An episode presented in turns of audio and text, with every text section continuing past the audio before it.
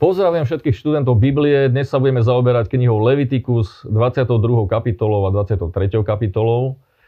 Ak si sa prelúskal až do týchto kapitol, tak si zistil, že kniha Levitikus je plná všelijakých inštrukcií, prikázaní, návestí, eh, aj zákazov, aj príkazov. Toto všetko treba vnímať tak, že, že Boh dáva veľmi jednoznačné, veľmi konkrétne, detálne inštrukcie človeku kvôli tomu, že chce, aby človek pristúpil k nemu, aby, aby sa dostal do prítomnosti Božej. Čiže vidíme tu na pozadí všetkých týchto inštrukcií túžbu Božiu, aby, aby sa človek približil k nemu, aby, aby prišlo, uh, prišlo k tej interakcii, alebo prišlo k takému hĺbšiemu vzťahu medzi Bohom a človekom. Čiže toto treba vnímať ako pozadie uh, toho, čo čítame.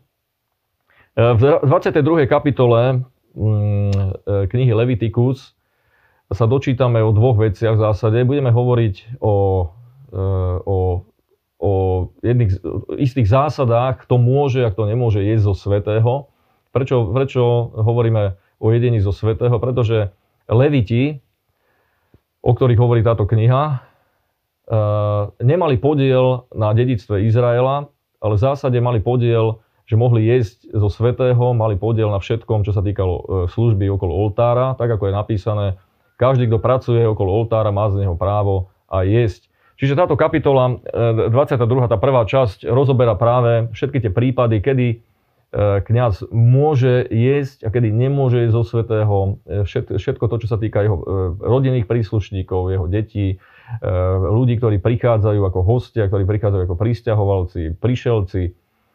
Všetky, všetky tieto vzťahy veľmi konkrétnym spôsobom sú definované, ale tuto je veľmi dôležité povedať, že toto všetko tiež poukazuje na, na e, svetosť, pretože toto je ústredný motív, presne tak, ako je napísané v prvej epištole Petra, e, keď, boh, e, keď e, skrze Božie slovo e, nám Boh hovorí, že ja som svetý, preto aj vy buďte svetí.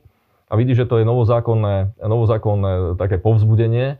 Ale vidíme, že v knihe Levitikus toto je práve, práve tým ústredným motívom, že ak niekto nebol svetý, ak bol znesvetený, ak, ak niekto bol napríklad malomocný, e, už nebol patrične uspôsobený k tomu, aby mohol pristúpiť k obeti, aby mohol potom e, následne jesť zo svetého.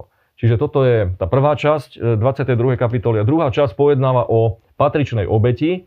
A tuto chcem zdôrazniť, že práve patričnou obeťou bolo dokonalé zviera, bol, bolo, bol to samček a toto a viaceré ďalšie takéto ustanovenia rôz, rôzneho typu poukazujú práve na, znova na obeď Pána Ježiša Krista, ktorý bol dokonalým baránkom Božím, snímajúcim hriech každého jedného z nás. Levitikus 23. kapitola je krásnym prehľadom sviatkov, ktoré prikázal hospodin Izraelitom, aby oslavovali. V druhom verši tejto kapitoly je napísané Hovor synom Izraelovým a povieš im slávnosti hospodinové, ktoré vyhlásite za sveté zhromaždenia. To sú moje slávnosti. Takže aj na základe tohoto textu vidíme, že hospodin chce, aby sa ľudia zhromažďovali, aby spolu oslavovali, e, slávili sviatky, oslavovali hospodina a radovali sa pred jeho tvárou. Prvým týmto sviatkom, ktorý je tu spomínaný, je šabat, sobota. E, tento je súčasťou desatora, e, čiže máš posvetiť deň, sobotný deň podľa, podľa desatora.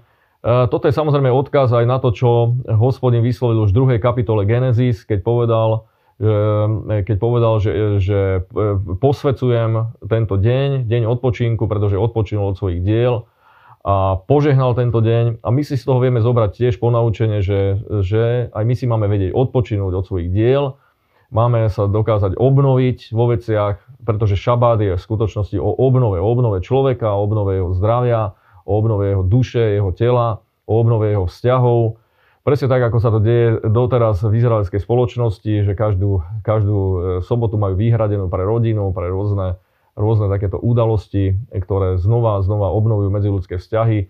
To je vo veľkom kontraste práve s tým, čo sa deje naopak v západnej spoločnosti, kde sú ľudia veľmi uponáhlaní, uštvaní, nedokážu odpočívať, sú workoholikmi a takto vlastne nivočia, amortizujú svoje zdravie a preto je toľko možno civilizačných ochorení. Ale poďme poďme ďalej. Ešte k tej sobote dodám možno e, jedno konštatovanie, ktoré Pavol hovorí v 14. kapitole Rímanom, keď hovorí, Niekto považuje jeden deň za väčší od druhého a e, niekto zase považuje e, sobotu alebo e, každý deň za rovnocenný tomu druhému.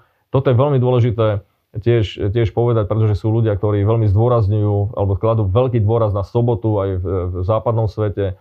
E, z týchto sa vyvinuli rôzne, dokonca rôzne učenia, rôzne kulty. E, dôležité je povedať, že v skutočnosti sa jedná o to, aby sa človek dokázal obnoviť, aby si, aby si našiel ten deň obnovy. Nie je dôležité, či je to v sobotu, alebo v nedelu, alebo v ktorýkoľvek iný deň. E, poďme ďalej. Teraz by sme mohli rozdeliť ďalšie sviatky, ktoré sú tu spomínané na dve také kategórie. Sú to jarné sviatky a sú to jesenné sviatky. A ja ich chcem dnes zhrnúť práve s, s tým poukazom, ako poukazujú tieto sviatky úžasným spôsobom na veľdielo Pána Ježiša Krista. Tie prvé jarné sviatky poukazujú na to, čo už Ježiš spravil v našom živote a jesenné sviatky poukazujú na to, čo Ježiš ešte spraví. To znamená, poukazujú na druhý príchod Ježiša Krista. Prvým sviatkom spomínaným v, tejto, v týchto kategóriách je Pesach, ktorý sa dial prvý mesiac 14. dňa.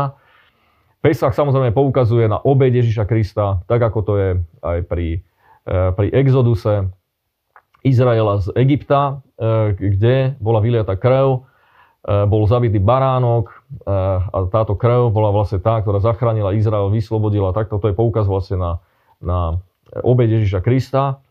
Ďalší, ďalší sviatkom je sviatok nekvasených chlebov. E, tento sviatok poukazuje na to, že obed Ježiša Krista bola dokonalá, bola svetá, pretože kvás e, je symbolom hriechu, ale vieme, že e, prišiel nepoškvrnený, bezvadný baránok Boží Ježiš Kristus, ktorý sňal z nás naše hriechy, ale on sám bol nepoškvrnený, bol, bol nekvasený v tomto zmysle. A teda tento sviatok poukazuje práve na to, na tento stav jeho obete, na dokonalosť jeho obete. Potom tu máme sviatok prvotín. Tento sviatok poukazuje na prvotinu skriesenia, pretože prvotinou skriesenia, skriesenia je Ježiš Kristus a ukazuje e, práve, práve na to, že ak bol niekto skriesený, tak môžu byť potom ďalší skriesení a poukazuje tiež e, na to, že prebieha žatva a e, z tejto žatvy majú byť prinášané prvotiny a tými prvotinami sú vlastne ľudia. Tiež je napísané v e, Rímanoch 10. kapitole, že každý, kto vyzná Pána Ježiša Krista svojimi ústami a kto v srdci uverí, že ho Boh skriesil z mŕtvych, ten bude spasený. Takže aj toto e, súvisí s týmto textom.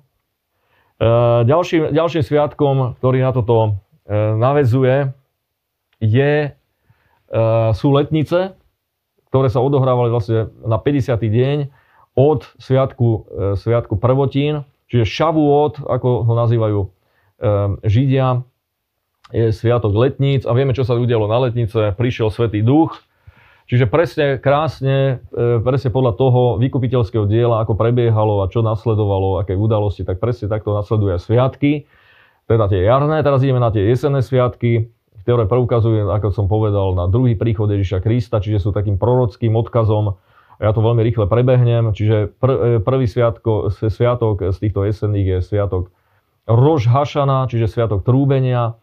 Um, je to zároveň židovský nový rok, ktorý prebieha v, v, väčšinou, teda nie že väčšinou, ale vždy prebieha na sklonku septembra a októbra. E, momentálne sa píše mimochodom e, dátum 5784 podľa židovského kalendára. Tento sviatok tiež poukazuje na to, čo, čo, o čom hovorí 1. Tesaloničano 4. kapitola, keď hovorí, že zaznie hlas Archaniela, zaznie hlas trúby. Čo sa deje vtedy? Že mŕtvi stávajú z mŕtvych, mŕtvi v Kristovi stávajú z mŕtvych a e, prichádza vytrhnutie. Čiže e, v tomto zmysle tento sviatok poukazuje na vytrhnutie. Ideme na Jom Kippur, čiže deň zmierenia, to je ďalší sviatok. Jom znamená deň, Hakipurim znamená zmierenie. A toto tiež poukazuje na to, o čom hovorí e, prorok Zachariáš v 12. kapitole, respektíve e, epištola Rímanom 11. kapitola, odporúčam prečítať e, v kontexte s týmto. Je to proroctvo, keď Izrael sa uzmierí, keď spozná toho, ktorého ukrižovali, tak ako hovorí Zachariáš. To znamená, príde k tomu, že Izrael spozná svojho Mesiáša príde, je to veľmi také až poetické, toto spoznanie a príde k zmiereniu medzi Mesiášom a svojim jeho národom. Sviet, posledným sviatkom, ktorý je spomínaný v tejto 23. kapitole Leviticus, je sviatok Sukot, čiže sviatok stánkov. Toto je vlastne poukaz na prichádzajúce tisícročné kráľovstvo, čiže s Mesiášom príde kráľovstvo pokoja, tisícročné kráľovstvo.